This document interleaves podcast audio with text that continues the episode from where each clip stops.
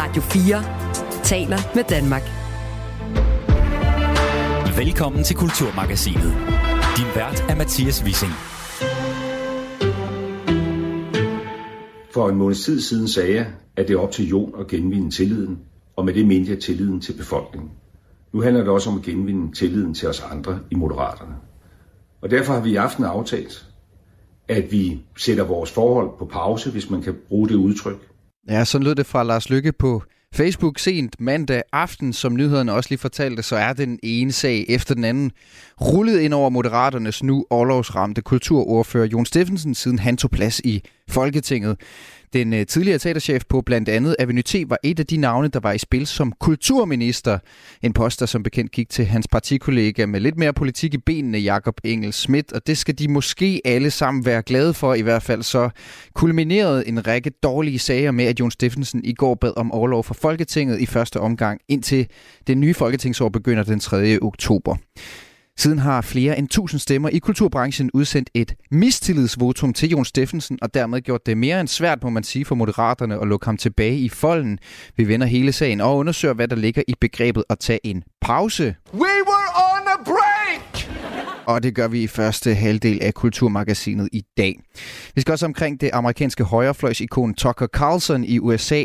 Der har man nemlig på et helt andet niveau end herhjemme tradition for politisk farvede tv-værter, der går mere op i holdninger end i fakta. Ud af det blå fyrede tv-stationen Fox News så for nylig ham her Tucker Carlson. Jakob Heinel Jensen, der er journalist på BT og tidligere bosat i USA, forklarer, hvorfor det har sat det republikanske USA på den anden ende. Vi skal også have en kulturanmeldelse fra en af vores faste kulturagenter. Prisen på elektricitet og forsyningssikkerhed er nemlig blevet hot topics det seneste års tid. Både elektricitetens historie og fremtiden inden for bæredygtige energikilder kan gæster dykke ned i på Energimuseet i Bjerringbro, og så kan man opleve en ganske særlig vindmølle på museet. Så er det jo en af verdens første havvindmøller. Ikke? Altså, den, øh, nu er vi jo ikke sådan et arkeologisk øh, museum, men, men det er vores gravballmand. Ja, og vi besøger vindmøllernes svar på gravballemanden sidst i udsendelsen. Jeg hedder Mathias Wissing. Velkommen til Kulturmagasinet. Du lytter til Radio 4. Sidst jeg tjekkede, var der lige knap 1300 ansatte i kulturbranchen, der alle havde skrevet under på et mistillidsvotum, som i går blev sendt til TV2. Og det mistillidsvotum, det var rettet mod Moderaternes årlovsramte kultur- og udenrigsordfører Jon Steffensen, som siden mandag aften er blevet sat på pause af Lars Lykke og Moderaterne i første omgang, indtil det nye folketingsår begynder til oktober. Pausen kommer efter, at TV2 fortalte, at han havde sendt upassende beskeder til en 19-årig partikollega. Helt præcis skrev, helt præcis skrev han, du virker klog og er smuk med den lækreste krop, og sådan må man altså ifølge partiformand Lars Løkke Rasmussen ikke skrive ifølge partiets adfærdskodex. Blandt underskriverne af det her mistillidsvotum, som altså kom dagen efter, at Steffensen blev sendt på overlov, der er navne som musiker Pernille Rosendal, skuespillerne Ditte Hansen og Lars Mikkelsen, og teaterinstruktør Nils Erling, som jeg før udsendelsen spurgte, hvorfor han har skrevet under.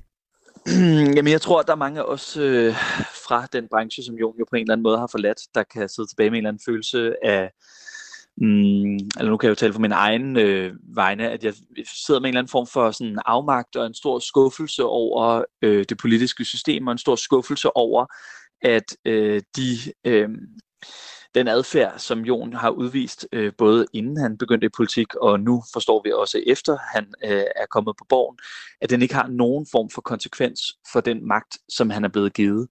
Øh, det synes jeg er utrolig uforståeligt, og, øh, og derfor når man ser, at den største sanktion, der ligesom kan blive øh, givet, er, øh, at han bliver mere eller mindre, må man antage, presset til at gå på overlov, altså det, det, det, må med, det medfører hos mig i hvert fald en kæmpe stor skuffelse. Så da jeg blev præsenteret for muligheden for at stille mistillidsvotum som resten af min branche, så var jeg selvfølgelig øh, frisk på at være med på det. Hvilken, hvilken effekt håber du, det her mistillidsvotum får? Fordi nu er han jo blevet, nu er han på overlov øh, frem til oktober. Hvad, hvad, hvad, hvad håber du på, at effekten bliver? Altså, jeg, jeg synes, at øh, på en eller anden måde, det var så forventeligt at se den her overlov, ikke? Altså, fordi man kan sige, at den politiske hukommelse i Danmark, den er utrolig kort, og jeg forestiller mig, at øh, den strategi, som man har valgt fra, øh, fra Moderaternes side, er at sende Jon på overlov og så håbe, at øh, der er et eller andet andet, der blæser hen over Danmark i løbet af det næste halve år, sådan så Jon kan liste ind i Folketinget igen øh, til efteråret og fortsætte øh, sit arbejde. Øh, jeg håber, at den her underskriftsindsamling øh, kan være med til at øh, hvad kan man sige, bibevare den politiske hukommelse, at vi husker det, når Jon skal tilbage, at, der er, at det gør indtryk på moderaterne, hvor stor en branche, der faktisk siger nej tak til øh, den magt, som han har fået på kulturområdet. I forhold til mm. din egen motivation for at, at skrive under på det her, har du selv haft nogle personlige erfaringer med Jon Steffensen, som har ligesom skubbet dig i retning af at vil skrive under på det her mistillidsvotum? Jeg har ikke arbejdet øh, direkte under Jon Steffensen, øh, men man kan sige, at det er jo en relativt lille branche, så jeg har absolut kendt til Jon Steffensens opførsel, også længe han, inden han kom øh, på borgen. Og jeg synes, at vi har set øh, en person, som gang på gang på gang har vist, at han ikke er i stand til at forvalte en magtposition, og derfor synes jeg ikke, han kan være kulturoverfører for et regeringsparti. Og mens jeg talte med Niels Erling her, så talte min kollega Søren Berggren Toft med Benjamin Bo Rasmussen.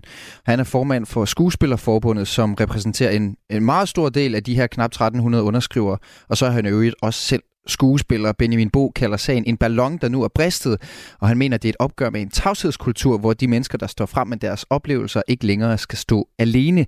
Og så spurgte vi ham også, hvorvidt han som formand for skuespillernes fagforening selv har tillid til Jon Steffensen som kulturordfører. Det lød sådan her det her specifikt million, det gør jo, at det fylder jo rigtig, rigtig, rigtig meget, fordi at det er ham, der har været eksponent for at sidde i en magtfuld stilling og måske har opført sig rimelig uhensigtsmæssigt i den her branche. Jeg tror, det er et råb om, at øh, ligesom da Sofie Linde i sin tid, at det, det, det rammeskrig, det gav, da hun stillede sig op og fortalte, hvad hun havde oplevet og der så var flere end tusind journalister, der bagefter gik ud og bakkede hende op. Altså jeg så tror sådan set, at det er det samme behov, der bliver dækket her. Der bliver, hvad skal man sige, der, det, det som de her unge mennesker gør, det er, at de dækker et behov, som en hel branche føler, at der har været brug for ligesom at øh, bryde hul i den her mur. Der er jo en del af de mennesker, som nu, de 1200 mennesker, som nu har skrevet under på den her mistillidserklæring, der selv har haft personlige oplevelser ja. med ham. Der er også rigtig, rigtig mange, der ikke har haft personlige oplevelser med Jon Steffensen, men altså har skrevet under alligevel. Ja er der ikke ved at gå lidt ja. blodrus i den her, når så mange mennesker, der ikke selv har haft oplevelser med Jon Steffen, skriver under på den her mistillidserklæring? Nej, det synes jeg faktisk ikke, fordi det her det handler ikke om Jon. Det handler om, at vi har, øh, øh, øh, altså dem, der så har skrevet under, men ikke så har oplevet noget med Jon, de har oplevet noget, der ligner det. Øh, og derfor øh, ved jeg, at de, øh, øh, de skriver under, fordi de bakker op om, at folk står frem med de her oplevelser. Fordi de har jo oplevet, at, hvad skal man sige, deres troværdighed er blevet beklikket, og de har oplevet, at det, at de står frem, har haft rigtig store omkostninger for dem, på trods af, at det, de har oplevet, er rigtig, rigtig alvorligt. Og der er jo folk, der stiller sig op der, vores kolleger, som har oplevet lignende ting, som stiller sig frem solidaritet for at sige, det her, det vil vi fandme gerne bakke op om. Det her, det er en kultur, vi skal have ændret. Så det, at de skriver under på det, er jo ikke i sig selv et opgør mod jorden. Det er også lige så høj grad, at de bakker øh, øh, øh de her mennesker op i, at der skal ske en forandring af den kultur, der har hersket i mange år. Som, altså hvis Jon havde været direktør for Novo Nordisk, så han holdt i 12 minutter.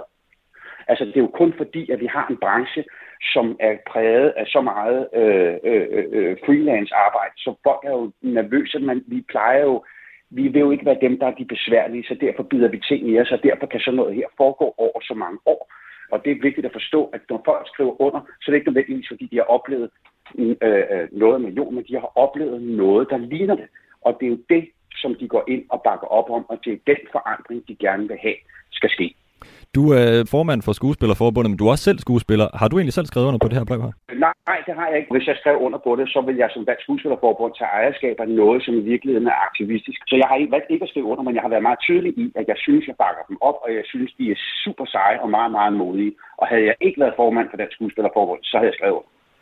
Så skal jeg tolke det som om, at du er enig i, at man ikke kan have tillid til Jon Steffensen som kulturordfører? Ja, altså det har jeg jo også været ude og udtale. Altså der er jo ting, som øh, jeg vil have svært ved at samarbejde med ham om øh, som kulturordfører. Altså for eksempel lige præcis det her med at arbejde med grænseoverskridende adfærd. Der vil det være svært at komme til sten som Jon Steffensen, når, han, når vores medlemmer har det forhold til ham, som de har. Du mener ikke, man kan have tillid til Jon Steffensen som kulturordfører. Siger du, at øh, han bør tage sit gode tøj og gå? Jeg vil ikke blive ked af det, hvis den der såkaldte separation blev til en skilsmisse. Det må, så, så langt vil jeg gerne faktisk mig til at sige. Tilbage i marts, der bragte TV2 den her artikel, hvor der var 30 af Jon Steffensens tidligere kollegaer fra teaterbranchen, der anklagede ham for manipulation og trusler og magtmisbrug. Og dengang der sagde du til Berlingske, at I i Skuespillerforbundet havde modtaget henvendelser om grænseoverskridende adfærd fra Jon Steffensen, mens han stadigvæk var direktør for Avenue T. Har I ja. som forbund været ja. langt nok frem i skoene i forhold til at få stoppet den her adfærd i tide? De sager, vi har haft, hvor folk har været eksplicite og, og, og, og, og sagt, hvad der er sket, der er vi jo selvfølgelig der er vi jo gået ind og handlet, men der har jo også været flere sager, hvor folk har bedt om at være anonyme, eller sagt, at de ikke vil have, at de handlede på det, men de bare ville orientere os. Og der har vi jo ikke kunnet gøre noget. Altså, vi, har, vi er jo også, altså, vi er jo en fagforening, vi har jo ikke ledelsesretten, og det er jo desværre ikke ulovligt at være en dårlig leder. Så det er jo begrænset, hvad vi har kunnet gøre sagde Benjamin Bo Rasmussen, altså formand for Skuespillerforbundet. Kasper Dahl, politisk redaktør på Avisen Danmark og vært på øh, Det Blå Hjørne og Det Røde Hjørne her på Radio 4. Velkommen også til Kultursiderne. Tusind tak. Øh, kulturminister Jakob Engel Schmidt, han har jo i kølvandet på alt det her sagt, at han citat, ikke ser det som sandsynligt, citat slut, at Jon Steffensen han vender tilbage som kulturordfører. Og som vi hørte Niels Erling sige før, så går hele den her underskriftsindsamling også ud på at sætte stolen for døren, så det bliver så svært som muligt for ham at vende tilbage, i hvert fald i den funktion, altså ligesom at sørge for, at det bliver husket på. Og det er også sluppet ud uden for citat, at dele af Moderaternes folketingsgruppe jo allerhelst så, at han videregav sit mandat til en suppleant. På den anden side, øh, Kasper Dahl, så er han jo Lars Løkke Rasmussen skolet, manden, der mestrer det evige comeback. Hvad er din vurdering? Kan Jon Steffensen vende, vende tilbage? Ja, jeg synes det i hvert fald er vigtigt at skelne mellem det, som du er inde på, at, øh, at vende tilbage til dansk politik og som øh, fuldgyldigt medlem af Moderaternes folketingsgruppe, og så det at vende tilbage som kulturordfører. Og øh, jeg har også utrolig svært ved at se øh, Jon Steffensen vende tilbage som øh, kulturordfører for øh, partiet. Der tror jeg virkelig, at de her mange underskrifter fra kulturlivet bredt set har gjort et enormt stort indtryk på øh, Moderaternes øh, partitop. Så hvis den her øh, affære den skulle øh, ende med, at Jon Steffensen han på, øh, på forunderlig vis øh, fortsat, når vi rammer oktober, er medlem af Moderaternes folketingsgruppe, så tror jeg ikke, at det ender med, at han er øh, kulturoverfører. Så tror jeg, at man finder nogle andre overførerskaber, han kan varetage. Mm. Og det er jo måske særligt øh, spædet det her for Moderaterne, fordi de jo ellers har markeret sig som et ret ambitiøst kulturparti. Og nu har deres kulturordfører så ravet uklar med lige netop kulturbranchen, som Steffensens partikollega Jakob Engel Schmidt, som kulturminister jo skal samarbejde tæt med de kommende år. Hvor stor en sten i skoen er den her sag også for ham, altså Engel Schmidt? Det er da et kæmpe problem for moderaterne bredt set, men det er jo i særdeleshed et, et problem over for kulturlivet, fordi moderaterne jo netop, også med Jon Steffensen i spidsen, har været et af de få partier, der faktisk har formuleret en reel kulturpolitik, som ikke kun handler om, at man gerne vil støtte nogle, øh, nogle håndboldhaller rundt om i det ganske land. Og de har jo rent faktisk haft øh, en, øh, en interesse i at prøve at bygge sig selv op som et parti, der var interesseret i kulturen, gerne vil udvikle kultur, kulturen. Det er, når man læser regeringsgrundlaget, altså store øh, dele af regeringsgrundlaget, øh, øh, afsnit omkring kulturpolitik, stammer direkte fra Moderaterne. Mm. Og øh, det lykkedes jo også for partiet at få, øh, få fat i kulturministerposten, hvor man har sat øh, næstkommanderende Jakob Engel Schmidt ind, og man har sågar også sørget for, for, at Kulturministeriet er blevet opgraderet til at være en del øh, af regeringens øh, meget vigtige øh, indre udvalg, altså koordinationsudvalget og økonomiudvalget i kraft af Jakob Engel Schmidt. Så på den måde er kulturområdet øh, et utroligt vigtigt område for Moderaterne, og derfor gør det også ekstra ondt på partiet, at det er kulturordføreren, der nu øh, er havnet i den her øh, MeToo-lignende øh, sag, og at øh, det samlede kultur, kulturliv, mere eller mindre virker det jo til, da med de her mange underskrifter står bag det at udtrykke meget kraftig kritik af Jon Steffensen. Mm. Ja, det virker jo på mange måder til at være alle de sager, hvor Engel Schmidt han forsøger at markere sig, altså på ligestilling og opgør med sexistisk kultur og selvfølgelig kultur, hvor, hvor Jon Steffensen han på en eller anden måde har taget noget, noget negativ fokus her fra det projekt. Jo, men Jakob Engel Schmidt har jo i den grad forsøgt at komme ind og fylde rollen som kulturminister ud. Han har jo besøgt øh, alle mulige forskellige øh, institutioner, enten det har været museer eller mindre øh, kulturfaciliteter, og han har troppet op til den ene premiere efter den anden, og har jo rent faktisk forsøgt også at være ude i medierne med nogle øh, kulturpolitiske budskaber, så han har jo i den grad trådt ind i rollen og forsøgt at fylde øh, rollen som kulturminister ud, også med andet end bare noget, noget værdipolitik. Og øh, på den måde er det selvfølgelig et, øh, et problem for Jakob Engel Schmidt, at han så har haft en, øh, eller har stadigvæk en partifælle i Jon Steffensen, der sågar også er kulturoverfører, mm. som på den måde har fået hele kulturlivet til at, at stemme sammen og udtrykke kritik af kulturoverføreren. Det er jo noget, Jakob Engel Schmidt er nødt til at forholde sig til, og noget, han er nødt til at, at arbejde på, og det er også derfor, at øh, konklusionen på dit første spørgsmål om Jon Steffensen kan vende tilbage som kulturoverfører, hvis han skulle vende tilbage til Christiansborg og Moderaternes folketingsgruppe, det er, at det har jeg utrolig svært ved at se, mm. at Jon Steffensen gør, fordi han simpelthen er blevet et, et selvstændigt problem, ikke kun i folketingsgruppen, men også ned på det her øh, specifikke ordførerskab. Ja, og, og så vil Jakob Engel Schmidt jo blive tvunget til at slå knuder på sig selv, efter at han har været ude at sige, at det ikke er sandsynligt, at han vender tilbage som kulturordfører. Så det er sådan lidt en, øh, et, øh, en, en, en træls sag, må man sige, for moderaterne i det hele taget. Øh, Kasper Dahl, politisk redaktør på Avisen Danmark, såvel som vært på de politiske hjørner her på radiokanalen. Nu kan jeg godt tænke mig, at øh, vi lige bruger de næste 10 minutters tid på at zoome helt ind på en konkret formulering fra Lars Løkke Rasmussen. Øh, en politisk og kulturelt ret interessant øh, manøvre, og derfor har jeg også dig, Julia Lame, etnolog, livsstilsekspert og tidligere gifte første blik ekspert med. Velkommen til dig også. Tak skal du have.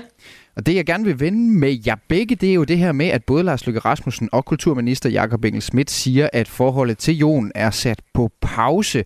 Det lød sådan her i den video, Lars Løkke han mandag aften lagde op på Facebook. Vi i Moderaterne skal have mulighed for at koncentrere sig om vores politik. Og Jon, han skal have en mulighed for at komme på benene igen. For en måneds tid siden sagde jeg, at det er op til Jon at genvinde tilliden, og med det mente jeg tilliden til befolkningen. Nu handler det også om at genvinde tilliden til os andre i Moderaterne. Og derfor har vi i aften aftalt, at vi sætter vores forhold på pause, hvis man kan bruge det udtryk. Ja, hvis man kan bruge det udtryk, og det gjorde han jo i hvert fald, og kulturministeren, han har så senere suppleret med et, om det forhold nogensinde bliver genoptaget, er tvivlsomt. Øh, og det, jeg synes er interessant, det er altså begrebet pause, for det kender vi jo fra parforholdet, hvor det som regel betegner en øh, pinefuld sidste krampetrækning, før forholdet går i tu. For fans af tv-serien Friends, der er det umuligt jo ikke at tænke på Ross og Rachel, der efter et hårdt skænderi over flere afsnit sætter deres forhold på pause. Okay, what do you want me to do? I don't know. I don't know. Look, oh, maybe we should just take a break. Okay, okay, fine. You're right. Let's uh, let's take a break. Let's cool off. Okay, let's get some frozen yogurt or something. No, a break from us. Ja, nogle gange så er politik og parforhold og sæbeopera tre sider af samme sag. Lad mig derfor spørge dig, Julia Lame. Hvis vi kigger på pausen, som vi kender den fra parforholdet, hvad er den så et udtryk for der? Jamen, øh, den er et udtryk for, at øh, man på en eller anden måde er løbet tør for både øh, tålmodighed og argumenter, og at man øh, ikke måske vil være den, der slår op og tager hele ansvaret, øh, men at man gerne vil skabe sig et rum, hvor øh, modparten eller den anden part øh, kan finde en anden vej ud. Mm. Og hvad, hvad siger erfaringerne fra kærligheden med sådan en pause her? Kan det anbefales til at redde et forhold, som, som må sige at være lidt flosset i kanterne? Nej, det, det vil jeg bestemt ikke gøre. Jeg, jeg tror, at øh, det vil sige, at hvis man gerne vil have tingene til at lykkes, jamen, så må man øh, jo blive og stå det igennem øh, og finde ud af at Og der var lige et udfald på Julie her, øh, Julia Lame her. Men øh, ja, lad mig gå videre og sige, at Lars Løkke Rasmussen, han jo også har sat ord på, hvorfor det netop var en pause og en selvbetalt overlov, som Moderaterne er landet på. Han sagde sådan her. Jeg ved godt, at nogen vil sige, at vi skulle skride meget mere dramatisk til værks. Men helt ærligt, den konkrete sag, den har en karakter, hvor vores grænser er overskrevet. Men den har omvendt også en karakter, hvor vi, hvis det kun var det, ville sige, vi giver en stor advarsel, vi klipper nogle stjerner af skuldrene, og vi satser på, at du retter dig, øh, retter dig ind. At lave en diskussion nu, det vil være en overreaktion. At sige to og fire lige, det vil være en underreaktion.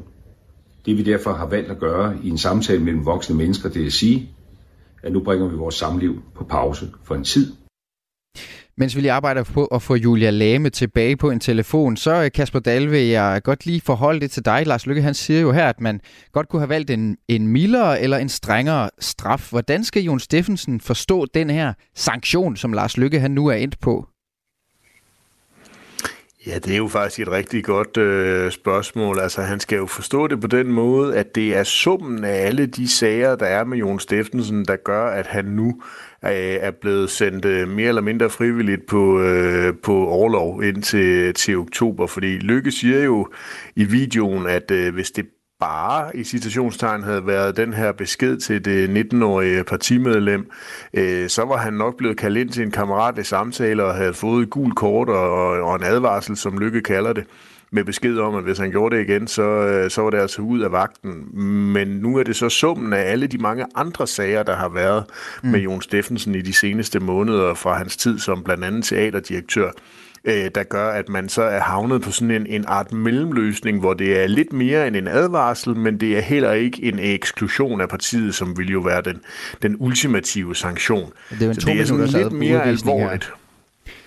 Ja, det kan vi gå fem minutters udvisning i, i, i for at blive i fem måneders øh, ja. universet.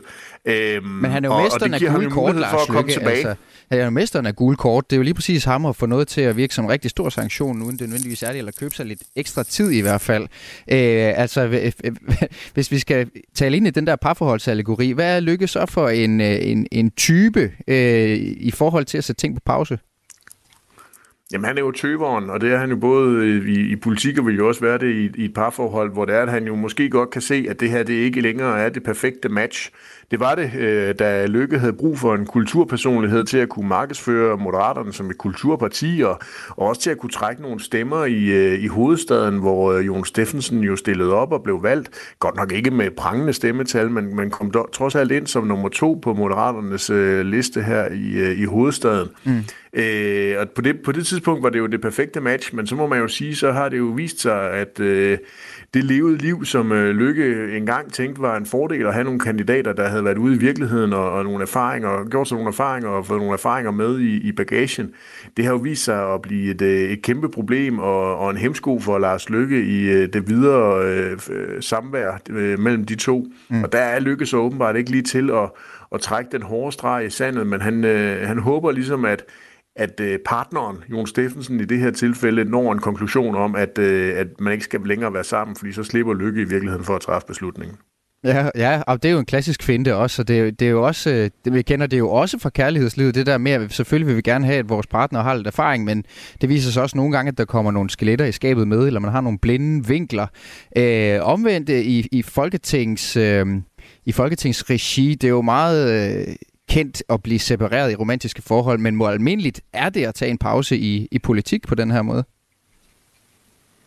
Ah, men det er jo ikke noget, vi ser hver dag, og vi ser det jo slet ikke på baggrund af MeToo-sager. Der har der jo tidligere været en meget, meget, meget hård konsekvens, når der har været øh, MeToo-sager. Eksempelvis de radikales politiske leder Morten Østergaard, øh, der jo øh, var nødt til at trække sig som øh, først partiformand, eller politisk leder hedder det, hos de radikale, og senest helt fra, fra Folketinget, og også øh, det radikale folketingsmedlem Christian Hegård trak sig også efter en, sådan en, en lignende sag.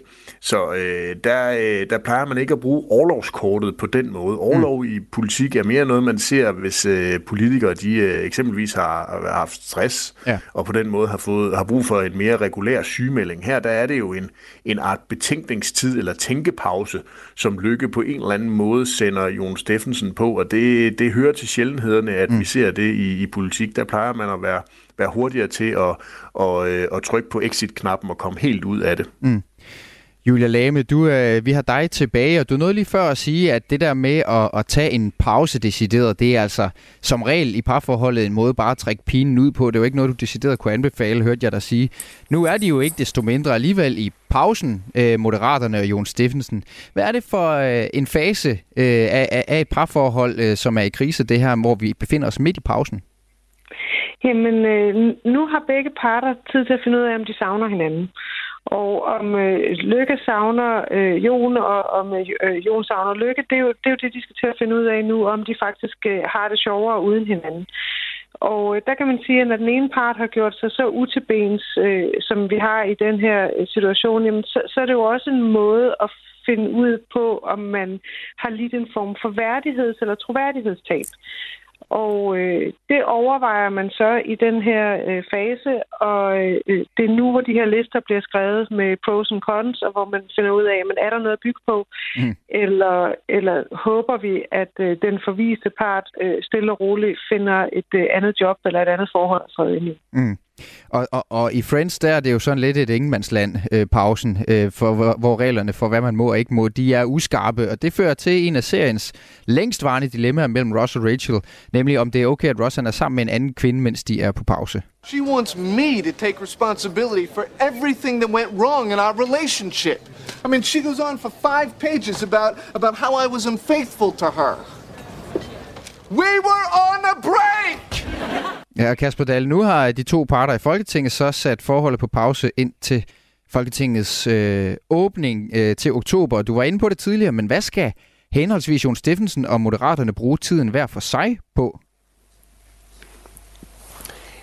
Ja, det er jo et, et, et rigtig godt spørgsmål, fordi ligesom Julia er inde på, så kunne de jo sætte sig ned og, øh, og finde ud af, hvordan de har det med at være fra hinanden og skrive de her lange lister. Det tror jeg nu i Lars Lykkes øh, tilfælde er en, en ganske øh, er en opgave, han kan klare ganske hurtigt, for jeg tror ikke, der står ret meget på øh, pro-listen, og jeg tror også, at han ret hurtigt vil nå frem til konklusionen af, at han faktisk kommer til at have det ganske glimrende i de her fem måneder, hvor Jon Steffensen ikke er i, øh, i Folketingsgruppen. Så det er nok et arbejde, der, der primært er på Jon Steffensens banehalvdel, og det er jo egentlig også den opgave, han er blevet udstyret med fra partitoppen i Moderaterne, at det er Jon Steffensens opgave at gå ud og prøve at øh, se, om han kan genskabe tilliden til både partiet, og i særdeleshed øh, unge moderaterne, altså Moderaternes øh, ungdomsorganisation, og så vælgerne og befolkningen.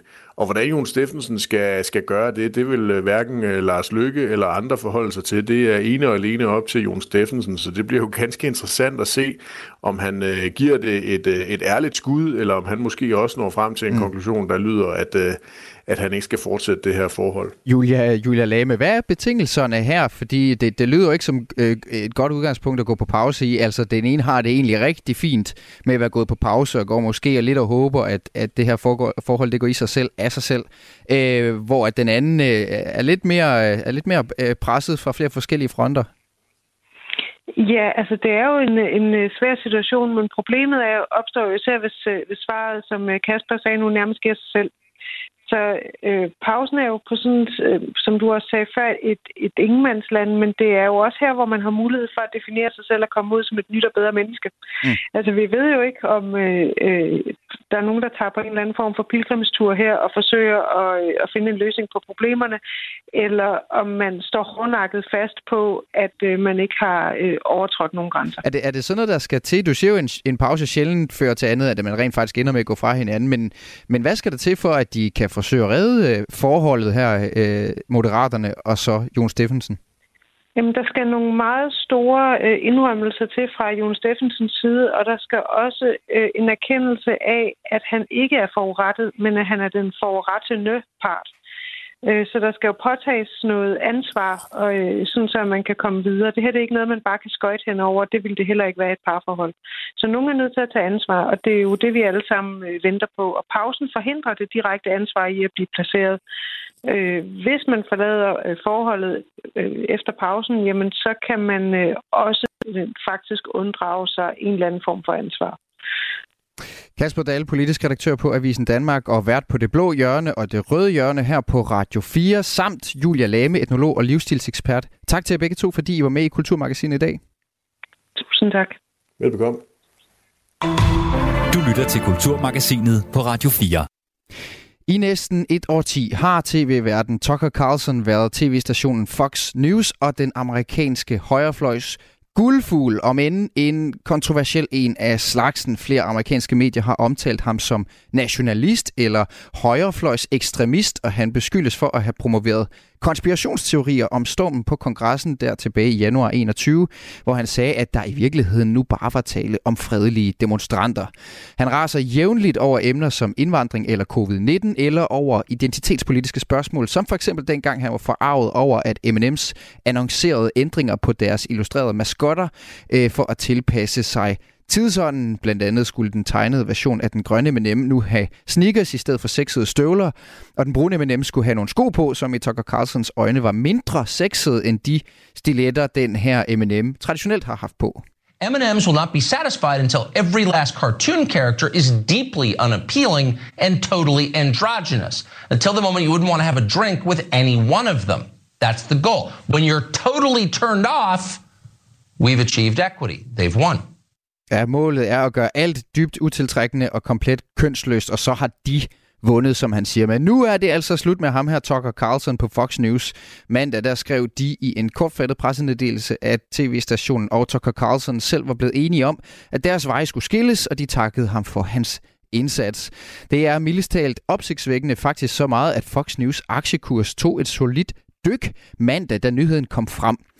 Jakob Heinel Jensen, journalist på BT, tidligere bosat i USA, og fra juni USA-korrespondent for Berlingske. Velkommen til Kulturmagasinet. Tak skal du have. Sikkert en lang introduktion. Og vi skal have alle ombord, og du er jo, jeg har jo ringet til dig, fordi du er, du er helt nede i sagen, og du ved alt det her i forvejen. Men for os, der ikke har hørt om ham før, så skal du lige klæde os lidt på. For nu har jeg sat ord på ham, men for dem, der ikke kender Tucker Carlson, kan du ikke lige, øh, kan du ikke lige øh, forlænge den her introduktion? Altså, hvem er han i USA? Ja, men han er jo egentlig en journalist, som har været igennem øh, rigtig mange af de etablerede medier, altså både CNN og, og øh, hvad skal man sige, USA's svar på, øh, på Danmarks Radio, PBS. Øh, men så har han jo også øh, hele tiden været castet som sådan et, øh, et konservativt ikon, altså en konservativ kommentator. Og hans karriere, den peakede jo sådan ligesom for alvor øh, lige efter præsidentvalget i 2016, hvor øh, Donald Trump øh, vandt, hvor han ligesom var den her nye, friske og ret unge øh, stemme i, øh, i Fox øh, News' øh, øh, primetime sendeflade, altså her, hvor allerflest amerikanere sidder og ser nyhedsfjernsyn om aftenen øh, i USA. Mm. Og, øh, og, og lynhurtigt øh, blev han jo, altså han bliver jo nærmest, øh, han bliver nærmest i USA beskrevet som en, en forlænget arm af Donald Trump, altså han er indbegrebet af Trumpisme. Øh, ja, America Carlson. First, alt det her. Alt det her, ikke? Ja. Men så er han jo også gået, øh, hvad skal man sige, endnu længere, og jo også blevet en, en, øh, en, øh, en, en figur, som, øh, som lige pludselig øh, fremsætter øh, russiske konspirationsteorier. Han øh, hader præsident Zelensky nede i mm. Ukraine, mm. synes Joe Biden øh, altså, har, har skylden for, at, øh, at der overhovedet er krig mellem Rusland mm. og Ukraine.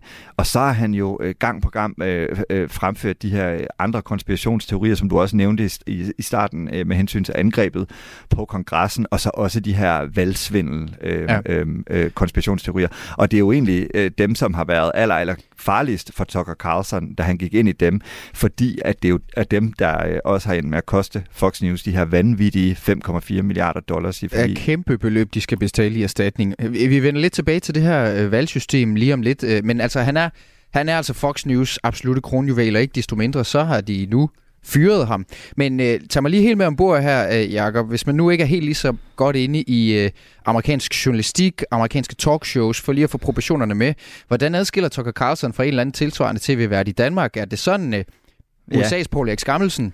Eller hvordan det, det, det tror jeg, Paul Erik ville være meget ked af øh, at, få, at få det på sig. Tradition for tv-værter, øh, der er så holdningsbordet her. Altså, ja. hvordan ser den ud derovre? Jamen, det, det, er jo, altså, det er jo noget, der egentlig blev født af Fox News. Fox News skulle jo være et alternativ til de etablerede øh, medier, som øh, Iron Rupert Murdoch følte var blevet for øh, venstreorienteret. Og derfor skabte man jo den her øh, primetime sendeflade på Fox News, hvor man tog kommentatorer ind, øh, og på en eller anden måde begyndte at, at, at, at lave... Øh, hvad skal man kalde en slags journalistik tilsat en masse meninger, og det var et kæmpe hit øh, blandt seerne. Og det har jo i virkeligheden også de 10 år, øh, de sidste øh, ja, ja, 20 år, skal vi jo nærmest sige, også øh, presset CNN og øh, den helt venstreorienterede konkurrent MSNBC. De laver alle tre nyheder og kæmper om den her primetime sendeflade, men det har presset dem til også og, øh, og være meningsbordet. Øh, og, øh, og, og det er jo i den grad øh, lykkedes. Og lige nu der er det jo sådan, at amerikanerne forventer at få holdninger i bedste sendetid. Og, og det synes jeg jo godt, man kan sådan kan se, øh, øh, at, lidt, øh, at man kan godt zoome lidt ud og se, hvad har det egentlig betydet også for øh, øh, den måde, amerikanerne ser på politik på. Mm. For der er jo ingen tvivl om, når, øh, når, når jeg for eksempel øh, tager til USA og går rundt og snakker med de her øh, Trump-støtter på gaden, som for eksempel siger, siger, at der var valgsvindel ved valget i 2020, så mener de, at det er en holdning, jeg har, at der ikke var valgsvindel, og de ja. har en holdning, ja. at der var valgsvindel. Øh, så det er ligesom taget på en eller anden måde en, en vild drejning i USA, hvor at fakta ikke længere danner grundlaget for, for noget som helst, men holdninger øh, er, ligesom, øh, er, er, er, er ligesom det, man, man går op i. Og det tror jeg på en ja. eller anden måde, øh, blandt andet Fox News, og, og måske også endda CNN, øh, har et vist ansvar for, at man simpelthen øh, ikke længere diskuterer fakta, man diskuterer holdninger. Ja, det er blevet det nye almindelige derovre at tale om, øh, altså alternativ faktor, det, det var ja. noget, vi grinede af til at starte på. Det er bare sådan, det er ja. nu i mediebilledet derovre. Han har jo sådan et underligt havde kærlighedsforhold til Donald Trump, det har du også nævnt et, et par gange, men han har spillet en rigtig stor rolle for ham. Øh, altså, hvad har de to betydet for hinanden, Tucker Carlson og Donald Trump? Jamen, det, man kan slet ikke undervurdere øh, den betydning, øh, de har haft for hinanden, fordi øh, Tucker Carlson har jo været Donald Trumps øh, største fan, og det er jo meget paradoxalt, hvis man, øh, hvis man ellers kender Tucker og ser hans program, så er han jo meget aggressiv og ofte i opposition øh, mod alt muligt. Men lige så snart han bliver sat over for Donald Trump, som, jo, som han gjorde øh, her for nylig, hvor han lavede et interview med Donald Trump efter... Øh, efter han var blevet tiltalt i Stormy Daniels-sagen, så var Tucker jo blevet som et, la- et lam, og det siger jo noget mm. om, hvad det er for en, øh, hvad, hvad det er for en, hvad, hvad det er for det forhold, øh, de har til hinanden. Mm man kan jo sige, det helt paradoxale er jo, i den her øh, retssag øh, mellem øh, Dominion stemmemaskinerne og, øh, og Fox News, der er det jo blandt andet kommet frem, at, at Tucker Carlson øh, øh har, har, har sagt internt nogle, øh, nogle meget nedsættende ting om Donald Trump, og har sagt, at han hader ham inderligt. Men det er ligesom om, det praller af på Donald Trump, at, Tucker Car- at det er kommet frem, at Tucker Carlson har sagt det her om Trump. Og det tror jeg simpelthen handler om, at Donald Trump er en forretningsmand, og han ved, at Tucker Carlson helt ukritisk øh, øh, fremføre de budskaber, som han har. Øh, de, øh, altså, ja. hvis, hvis, man, øh, hvis, man, hvis man kunne forestille sig øh, Donald Trump øh, som præsident og Tucker Carlson som vicepræsident, jamen det vil faktisk ikke engang være urealistisk at forestille sig mere. Så tæt øh, har de nærmet sig hinanden. Ja, og nu er vi jo netop også lidt, øh, nu nærmer vi os noget, som er lidt spændende, som er årsagen til, at han bliver fyret, og som er, hvad der skal ske med ham og sådan. Altså, øh, vi har jo ikke fået svar endnu på, hvorfor han stopper. Fredagens udsendelse af programmet Tucker Carlson Tonight, som hans program hed. Det sluttede med, at han sagde, at vi er tilbage på mandag, men sådan gik det så ikke, og det er bemærkelsesværdigt, at udmeldingen den kommer under en uge efter, at Fox News har indgået det her milliardforlig i en, en sag som du var inde på tidligere, med stemmemaskineproducenten Dominion Voting Systems. Og den sag handler om, øh, at Fox News og i særdeleshed Tucker Carlson i forbindelse med det her valg i 2020 har gentaget påstande om, at virksomhedens systemer her har ændret stemmer fra Trump til Biden, og på den måde sikret Biden øh, valgsejren uretmæssigt. Og det har så fået Dominion Voting Systems til, som det jo er derovre selvfølgelig, at anlægge en injuriesag, som altså endte med et forlig, hvor Fox News skal betale 4,5 milliarder kroner. Øh, Jakob Heinl, øh, hvorfor tror du, at Tucker Carlson er nu er færdig på Fox News? Jeg ved det ikke, men, men, men du har lidt fingeren på pulsen derovre.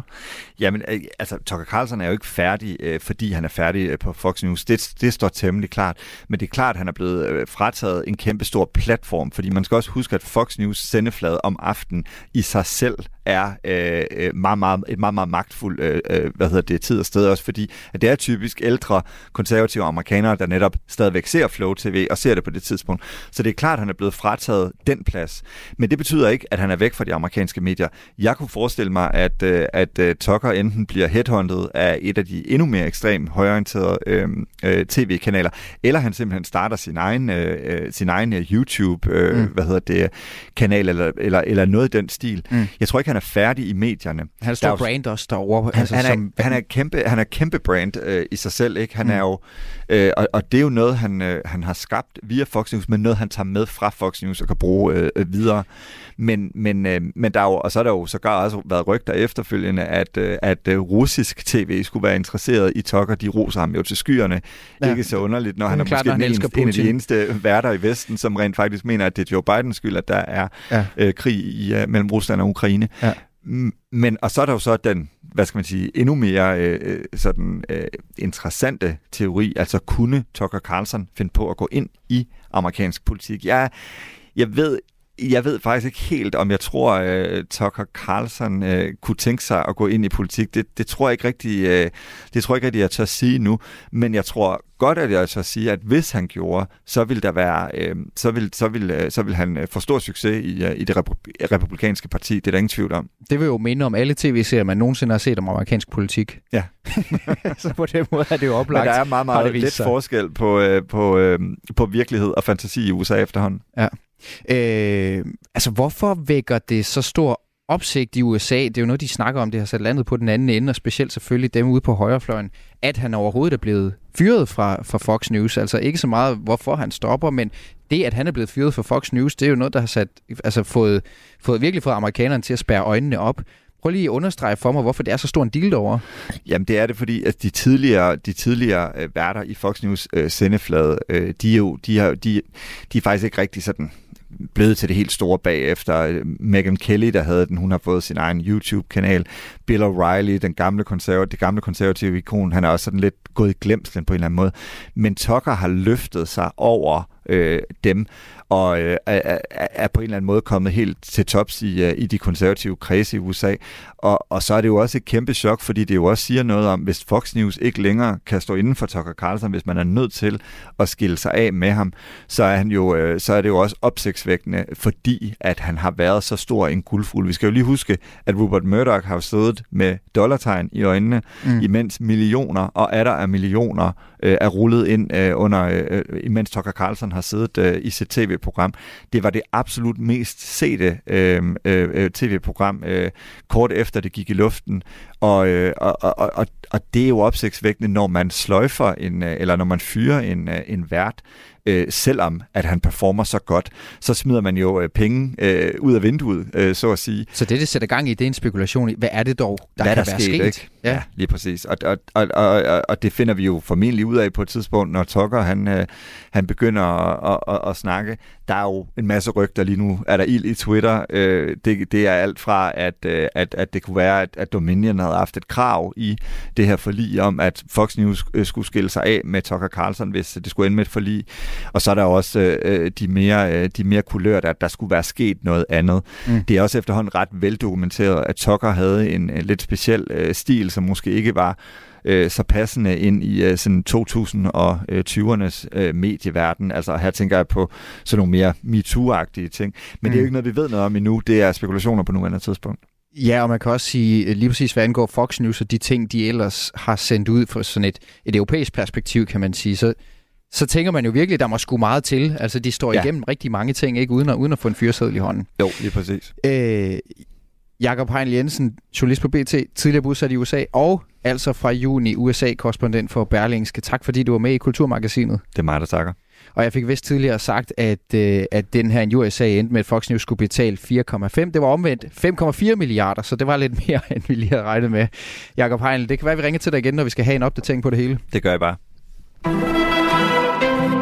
Du lytter til Radio 4.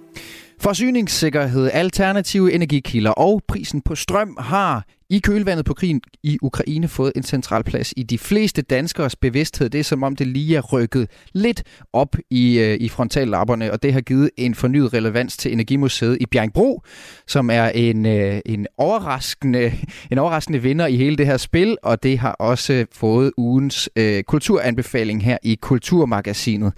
Museet er et formidlingscenter, hvor man øh, kan blive klogere på elektricitet og elektricitetens historie, men man kan også blive klogere på, hvilke energikilder, der skal være med til at bære hele den grønne omstilling, som vi snakker så meget om for tiden. Og så kan den ikke mindst øh, øh, byde på et vaskeægte lynshow til både store og små museumsgæster, ligesom man kan komme tæt på vindmøllebranchens svar på Gravballemanden, der er nok at tage sig til på Energimuseet i Bjerringbro, og øh, det kan vores kulturagent i Viborg, Anders Christensen, skrive under på. Han har nemlig besøgt museet med min kollega Louise Østerlund. Meget handler jo stadigvæk om en energi. Øh, jeg bliver snart 60, og i 73 skal jeg huske, der var energikrise. Og det er der jo sådan lidt igen nu med øh, hele Ukraine-sagen og strømpriser og så videre, og så videre, alternativ energi. Og jeg var her som øh, som dreng eller ung mand, og synes dengang, det var et helt vildt spændende museum, så lang siden jeg har været her før.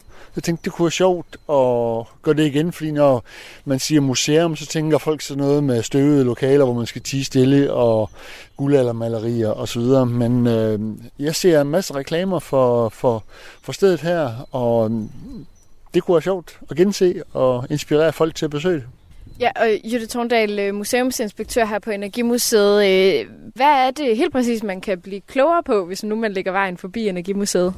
Jamen, det kan man gøre på hele energiens øh, historie, lige fra de første øh, kraftværker og til det store vandkraftværk, som vi er, vi er nabo til. Øh, og øh, vi har udstilling om øh, Power to X, der fortæller om, hvordan der er lavet øh, brint øh, og andre drivmidler. Mm. Hvad er det lige præcis ved hele det her energiområde, der gør det vigtigt at, at dedikere et helt museum til det? Altså, hvad er det, der er vigtigt at forstå? Jamen, det er jo vigtigt øh, at, at forstå, øh, hvor, vi, hvor vi kommer fra, øh, sådan, og, og øh, hvordan øh, hele øh, energiens historie har, har udviklet sig. Altså fra vi får de, de første elværker, og gasværker, øh, der er baseret på, på kul, til vi i dag kan bruge øh, vindmøller og solceller og øh, biogasanlæg. Stadigvæk også lidt kul og noget olie til at lave elektricitet med siger Jytte Torndal, der er museumsinspektør på Energimuseet. Om lidt så viser hun museets seneste kronjuvel frem, nemlig verdens første havvindmølle, som tidligere i år fik plads på museet. Men først tager vores kulturagent Anders Christensen til Lynshow i Niels Bohr. Tårnet på Energimuseet står der nemlig en såkaldt Tesla-spole, der er opfundet af videnskabsmanden Nikola Tesla for 120 år siden. Og han var en mand, der drømte stort og ville blandt andet bruge spolen til at levere gratis strøm til alle verdens borgere. Så langt kom øh, han aldrig, og på Energimuseet der bliver Tesla-spolen i dag primært brugt til at udsende flere meter lange lyn i det her daglige lynshow. Det fortæller Mads Voldum Lang, der er formidler på Energimuseet og som demonstrerer Tesla-spolen. Man brugte primært strøm til belysning, så jeg har en glødetrådspære til at stå ned til venstre her. Så glødetrådspæren kunne han ikke få til at lyse hverken gratis eller trådløst, så derfor så var Nikola Tesla nødt til at finde, opfinde sit, øh, sin egen lyskilde, som blev til det her lysstof. Og den kunne han altså få til at lyse gratis og trådløst. Og herinde, der kan vi gøre det i sådan en miniskala. Så der uden koblingen, så kan vi faktisk også få den til at lyse. Så, vi skal lige prøve det. Så jeg ved ikke, hvordan det er i sådan en der, men øh, det larmer lidt, når det er sådan, vi starter maskinen.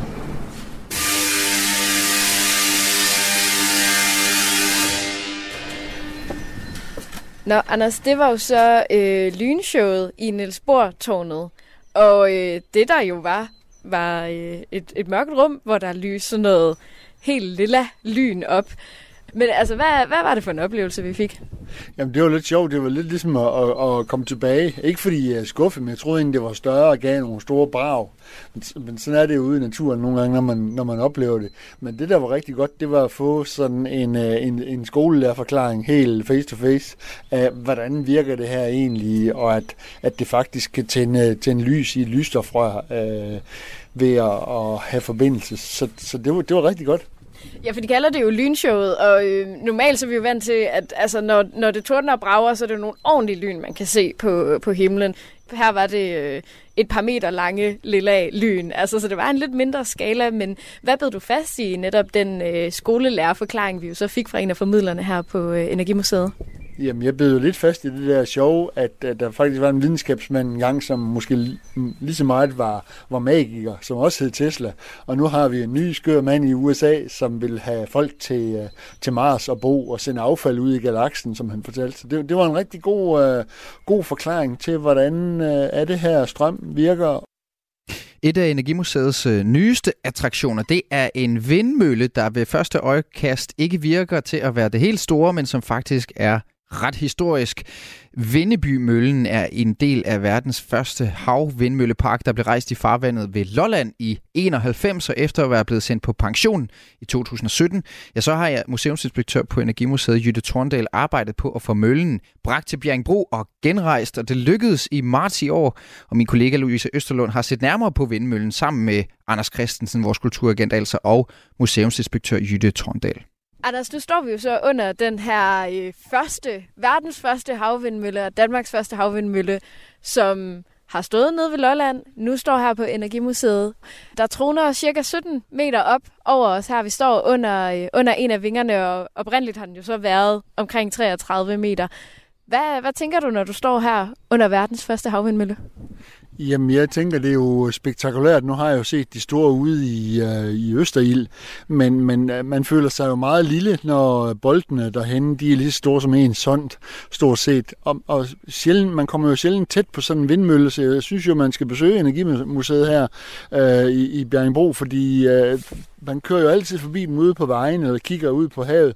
Nu har man faktisk muligheden for at gå hen og, og, og, og klappe den på siden. Det er meget spektakulært. Og øh, altså, jeg kan jo ikke lade være med at tænke sådan, at øh, så er den heller ikke større Men så kan man jo også tænke lidt over, hvad det er for en udvikling, der er sket med, øh, med vindmøllerne siden den her i 90'erne. Ja, ja, nu står vi over for at kigge på sådan en sådan lidt gammeldags øh, bondegårdsmølle eller et eller andet. Altså møller har jo altid eksisteret og, og malet mel og, og alt muligt andet og, og med vandkraft øh, en slags øh, vandmølle. Så, så det, det er jo, øh, jeg synes, jeg synes det er meget fantastisk at, at, at se. Også den måde det er blevet lavet på og svejse på, det er jo, det er jo en kraftpræstation af håndværkere. Ja, og Jytte Torndal, øh, museumsinspektør her på Energimuseet. Øh, prøv lige at sætte nogle ord på, hvorfor var det egentlig vigtigt for jer at få den her havvindmølle på museum? Jamen, øh, for det første, så er det jo en af verdens første havvindmøller. Ikke? Altså, den, øh, nu er vi jo ikke sådan et arkeologisk øh, museum, men, men det er vores gravballmand. Ikke? Altså, det er jo, øh, den går over i historien. Og, og folk kom jo rejsende langvejs fra øh, for at se de der møller, der var stillet op øh, ude på, på havet første gang.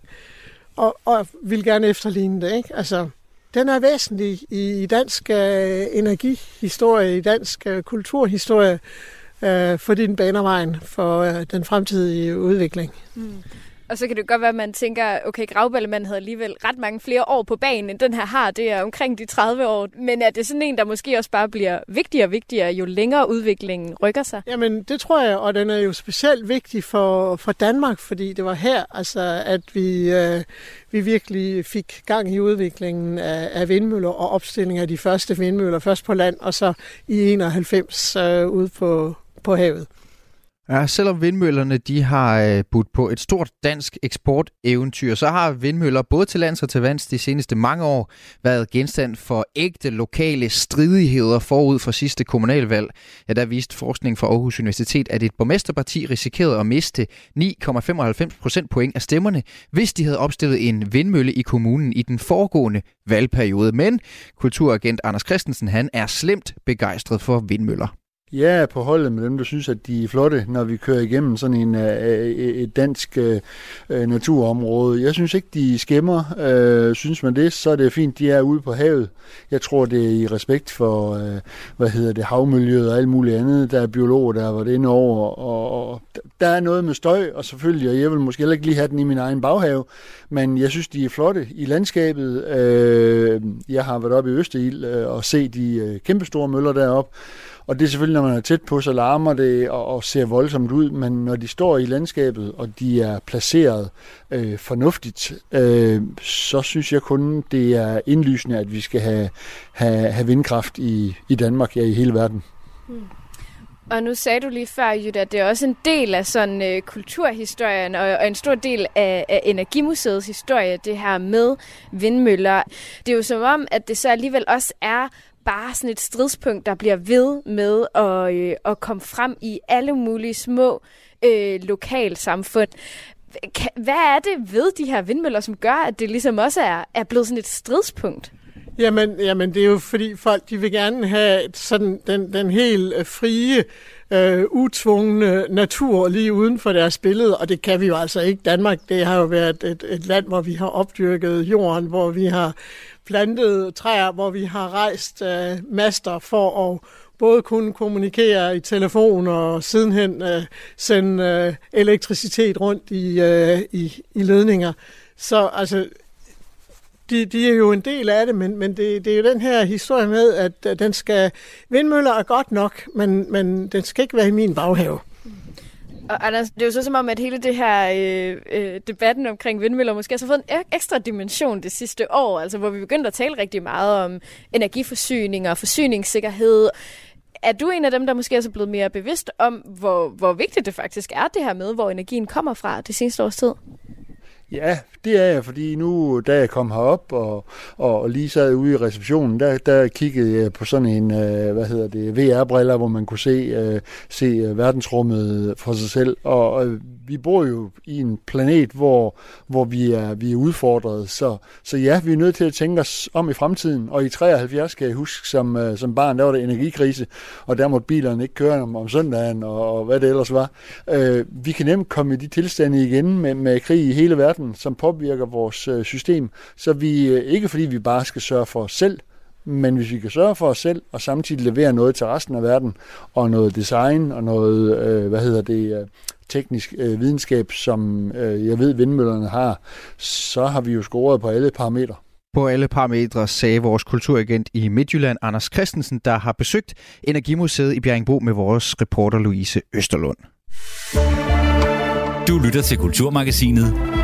Det her er ugens anmeldelse. Og det var den, du lige fik, og resten af Kulturmagasinet er overstået. Om lidt kan du høre hele programmet i Radio 4's app. Den her udsendelse, den var tilrettelagt af Louise Østerlund, som havde været i Bjerringbro, og Søren Berggren Toft. Mit navn er Mathias Wissing. Mirko, elsker du USA? Selvfølgelig gør jeg det. Hvorfor skulle jeg ikke? Indrøm det. Du elsker også USA. Mit navn er Frederik Dirk Skotlip. Jeg har i mange år beskæftiget mig med amerikansk kultur. Jeg hedder Mirko Reimer Elster. Jeg er nørden fra News. Ham, der fortæller dig alt det om amerikansk politik, du bliver nødt til at vide. Og nu udvider jeg biksen til kultur. Hver uge dykker de to værter ned i tidens aktuelle og debatskabende kulturhistorier fra USA. Lyt til Only in America, hvor vi tager amerikansk kultur alvorligt. Hver torsdag kl. 14.05. Radio 4 taler med Danmark.